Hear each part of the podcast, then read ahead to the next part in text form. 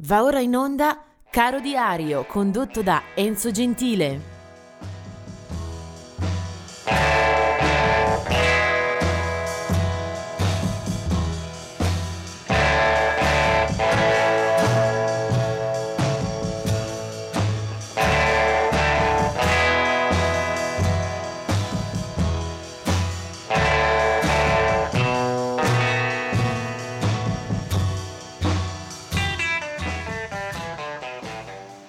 Oggi è il 29 di luglio e vediamo subito un paio di artisti che ci lasciano dolorosamente in questa data. Nel 1974 è la scomparsa di Mama Cass Elliott, eh, nota perché nella seconda metà degli anni 60 è una delle voci, una delle quattro colonne del gruppo californiano di San Francisco, i Mamas and Papas. Per loro alcuni brani di grandissimo successo, poi uno scioglimento eh, soprattutto dovuto alle diverse eh, alle, divergenze eh, circa la carriera solista, ognuno prende strade proprie. Eh, Mama Cass aveva già fatto tre album quando poi muore nel 1974. Eh, del, invece un'altra eh, vita spezzata è quella eh, di Idris Muhammad nel 2014,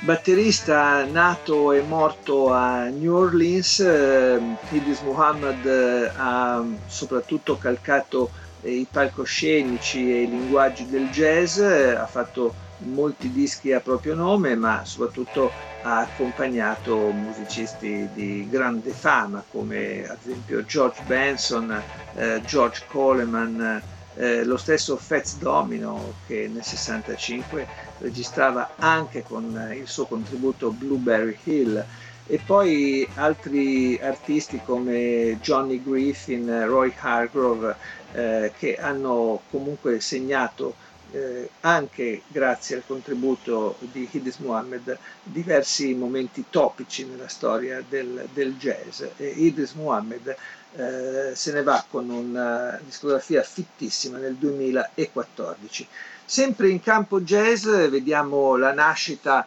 di un eh, prodigioso chitarrista che nel 2016 eh, fa la sua apparizione sul pianeta, è Charlie Christian, una uh, figura seminale per la storia del jazz, così come è importantissimo il ruolo che invece in una cultura molto diversa, quella greca ma con risonanza internazionale, avrà Mikis Theodorakis, Mikis Theodorakis che nel 1925 nasce e da lì in poi nella sua età adulta farà comunque storia nel campo eh, delle canzoni, come autore, come eh, emblema culturale del, del suo paese. Theodorakis lavora anche di concerto con il cinema, ma è soprattutto una figura che verrà alle cronache durante la dittatura dei militari, dei, colonnelli che in Grecia eh, tiene banco tra il 67 e il 74, eh, viene anche incarcerato e poi seguirà comunque anche eh, una parte rilevante della carriera politica, Mikis Theodorakis. Vediamo altri nomi sempre per eh, questa giornata del 29 di luglio. Eh, del 1946 la nascita di Neil Doughty dei Rio Speedwagon, del 1953 è Geddy Lee dei Rush, eh, ancora del 1953 è eh, John Sykes dei Whitesnakes e poi del 1973 è invece Wania Morris eh, dei Boys to Men.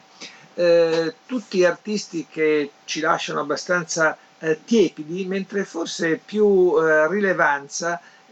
più stupore eh, ci tocca con eh, l'artista che oggi eh, entra nella scaletta musicale di eh, Caro Diario. Lei si chiama Patti Scialfa, è un nome che nessuno eh, nel campo del rock eh, potrà dimenticare o rimuovere. Eh, Patti Scialfa è soprattutto la moglie di Bruce Springsteen, però ha anche parte di storia musicale e professionale alle spalle di, di, di, di, buonissimo taglio e comunque eh, giusto ricordarla anche in questo ambito. Eh, Patti Scialfa, che eh, per parte di padre ha una discendenza in, eh, in quel di Sicilia, ehm, aveva anche prima di conoscere Bruce Springsteen eh, avuto qualche esperienza in campo musicale. Eh, per esempio la troviamo nel, nelle registrazioni eh, di eh, Rolling Stones, di Southside Johnny, eh, di mm, David Johansen. Eh, poi naturalmente quando Bruce Springsteen si divide dalla prima moglie, la modella Julian Phillips, eh, ecco che arriva il suo turno, i due vanno ancora d'amore d'accordo, hanno anche tre figli e soprattutto Patti Scialfa spesso la si è vista anche nella E Street Band nel ruolo di chitarrista d'accompagnamento e corista. Eh, Bruce Springsteen ha evitato giustamente di essere troppo presente nelle produzioni soliste della moglie. Patti Scialfa ha tre album all'attivo, eh, in qualche caso, eh, ad esempio nel primo album del 1993, eh, Bruce eh, si eh, dedica addirittura alle tastiere, una cosa molto strana, eh, però lascia che la storia musicale di Patti abbia un suo decorso naturale, senza forzature.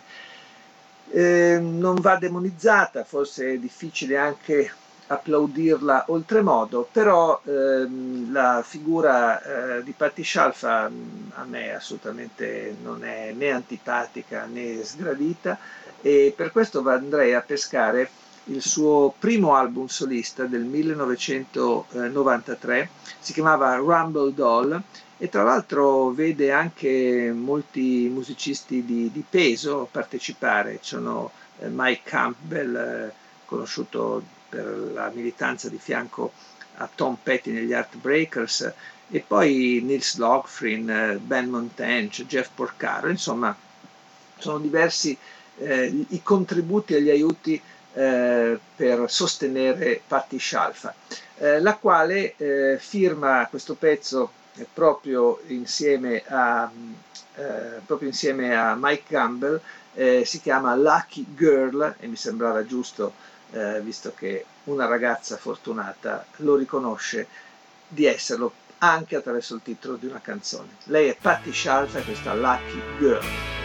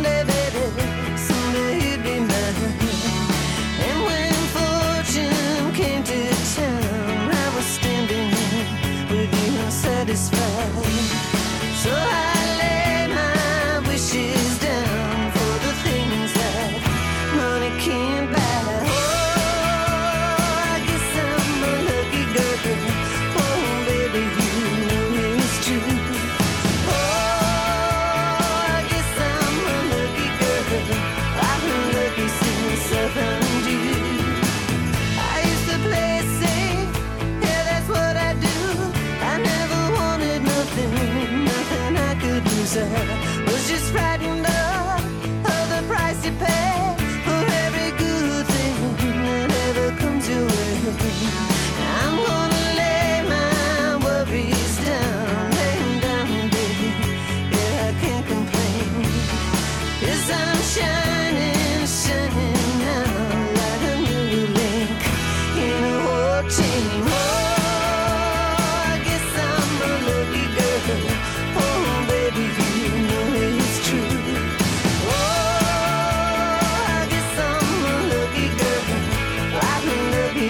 seven.